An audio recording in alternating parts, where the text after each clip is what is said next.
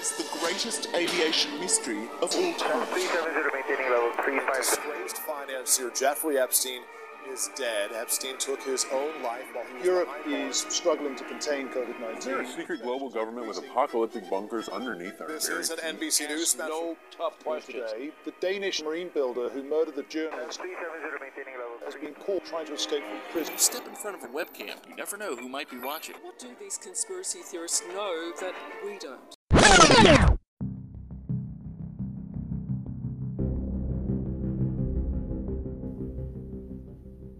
everyone. Welcome to our podcast, Do You Believe It? where we discuss conspiracy theories around the latest world news and events, showing the two viewpoints of every story. My name is Ninka, and I'm going to be your host together with Alina. Hello from me as well, and thank you for joining us today. For the first episode of our podcast series, we decided to look at the so called QAnon theory, which is about an American cable of Satan worshipping pedophiles who are running a global child sex trafficking ring.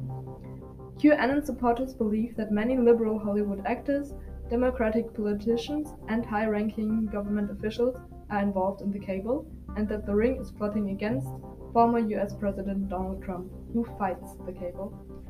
The QAnon movement supports Trump in this battle. After researching the topic, we found a lot of arguments supporting both sides. Today I'm going to defend the theory, and Alina will be my opponent and trying to prove it wrong.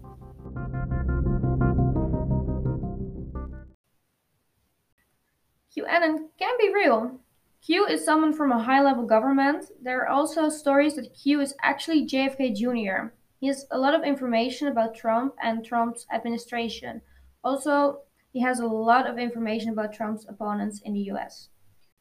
However, there have been many fact checks about this theory that JFK Jr. is a Q, and there are no facts supporting this theory. And furthermore, there's actually no proof Q is in any way connected to the government or has any inside, uh, inside information. Okay, but then how do you explain that he actually knows so much about the government? He also knows that Trump is the big redeemer.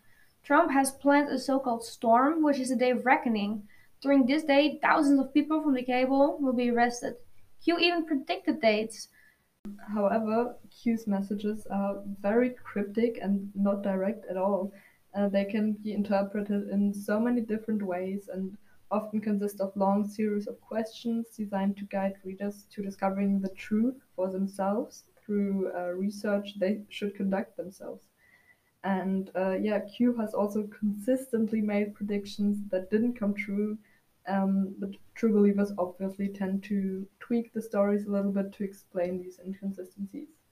Well, the dates of the predictions have been rescheduled, so it's not completely untrue. I mean, you sometimes also have to reschedule dates, but it doesn't mean it isn't true. But also, looking at the theory that a lot of high standard people are involved into sex trafficking can be true. I mean, look at Jeffrey Epstein. He's a great example. Um, Jeffrey Epstein was an American financier and also a sex offender. He had an elite social circle, which even included President Bill Clinton. Okay, even if this example does support the theory in a way, there's no evidence at all that would prove that this is connected to QAnon, and it also doesn't prove any other part of this the- theory.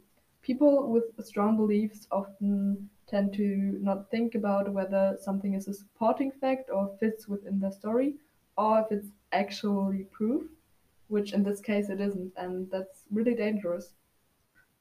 But there's also proof that it isn't true either. I mean, Epstein had a lot of famous friends, and look at all the horrible things he's done to young girls. Epstein could just be the tip of the iceberg.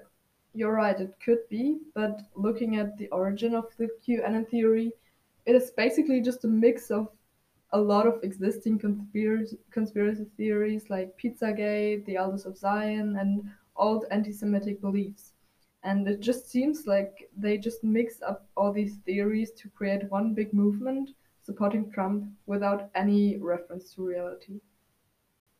Okay, but Trump also responded to QAnon followers.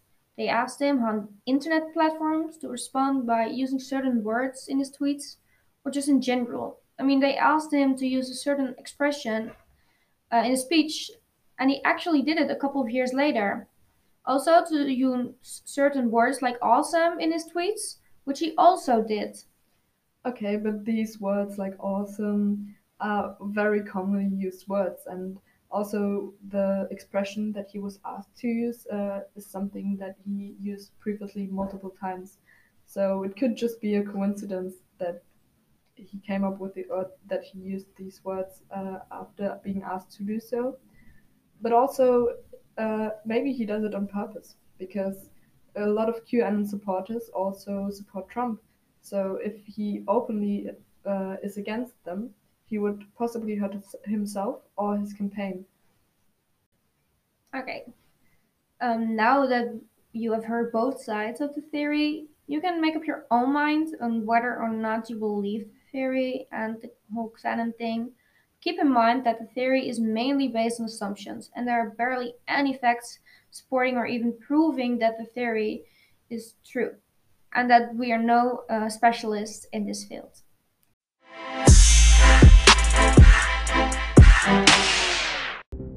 Thank you very much for listening, and don't forget to join us next Sunday for another thought provoking theory. Make sure to follow our Instagram page where you can tell us what conspiracy theories you want to hear in our next episode of Do You Believe It? See you next week, only on Matters.